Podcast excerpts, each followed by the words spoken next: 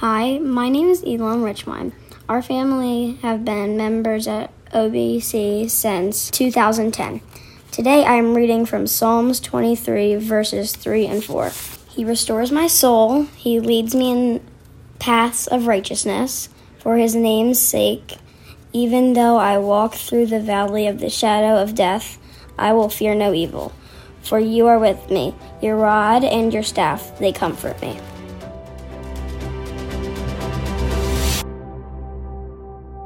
Thank you for tuning in to Listening Up, a podcast devotional of Ogletown Baptist Church. This week, we're spending time together in one of my favorite Psalms, Psalm 23. And today, we're going to look at verses 3 and 4. I want to ask you a question Where do you feel your life is headed? Sometimes people will say, Life's not about the destination, it's about the journey. So let's talk about that. How's your journey through life going? At the start of the week, I introduced us to counselor and author David Powlison's Anti Psalm 23. It's a rewriting of this psalm that turns the real Psalm 23 on its head and actually gives voice to how our hearts sometimes are tempted to think. And this mirror image helps us hear our own unbelief. And it's where the real Psalm 23 helps remind us of what's actually true, of who God really is, and what he has pledged to do for us, his people. So here's how David Powlison writes the upside down version of the verses I want us to think about today. They're pretty dark, but does any of what he says resonate with how you feel about your journey through life? Here's what he writes I stumble down some dark paths. Still, I insist I want to do what I want to do, when I want, how I want. But life's confusing. Why don't things ever really work out? I'm haunted by emptiness and futility, shadows of death. I fear the big hurt and final loss. Death is waiting for me at the end of every road, but I'd rather not think about that. So, this paints a dark picture of what life is like without the Lord as our shepherd. So, here's a couple things from the real Psalm 23 that I hope might encourage you about your journey through life. First, if you're a Christian, you're never not being led. The sheep don't have to keep track of making sure that the shepherd is doing his job. That's what shepherds do. They lead, they guide, and they protect along the way. So it doesn't matter if you feel like the Lord is leading you, He is. He's never stopped leading you. Why? Because our verse says He does it not because of you, not because of me, but He does it, He leads for his own name's sake.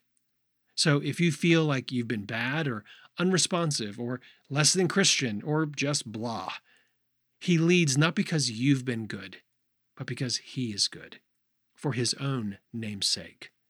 He has not and will not ever stop leading you through life. Of course, he may not lead where we would have chosen, but wherever he leads, he also goes. Our verses say that he leads even through the valley of the shadow of death. And I have to tell you that whenever I read or hear this familiar verse, I can't help but think of a man named Donald Barnhouse. Barnhouse was a pastor in Philly for over 30 years. I never met Dr. Barnhouse in person, although I know some in our church remember listening to him on the radio. After he'd been a pastor for about 15 years, his wife Ruth passed away. And I'm going to read what Tim Keller said about how Barnhouse and his children learned to walk through this dark time following his wife's death. Keller writes Dr. Barnhouse was trying to help his little girl and himself process the loss of his wife and her mother. Once, when they were driving, a huge moving van passed them. As it passed, the shadow of the truck swept over the car. And the minister had a thought. He said something like this Would you rather be run over by a truck or by its shadow? His daughter replied, By the shadow, of course. That can't hurt us at all. Dr. Barnhouse replied, Right. If the truck doesn't hit you, but only its shadow, then you are fine. Well, it was only the shadow of death that went over your mother. She's actually alive, more alive than we are. Did you get that? The Lord, who always leads us and even leads us through the valley of darkness and the valley of the shadow of death, never leaves us, and we will only ever feel the shadow of death. We never have to fear its true sting. Why? Well, our verses say that we're protected by the shepherd's rod and staff. And when I was growing up and memorizing this psalm, I never understood how a rod and staff could comfort me. They seemed designed for striking, not comforting. But I didn't understand that the comfort comes as the rod and staff are used to protect, to strike away all harm. But as we read this psalm on the other side of the cross, we now know something more that the rod and staff comfort us, not just because they strike our enemies, but because God allowed them to strike His Son on the cross in our place. In other words, going back to our conversation that Barnhouse had with his daughter, Jesus was hit, not by the shadow, but by the real truck. He walked the valley of death so that he might be able to open the way to life for all who follow him. I started today by asking you a question Where do you feel your life is headed? Today's verses remind us that no matter where we are or where we're headed, the Lord our shepherd is with us. He is guiding us, and we have nothing to fear what lies ahead. I'm so glad you took time for listening up today.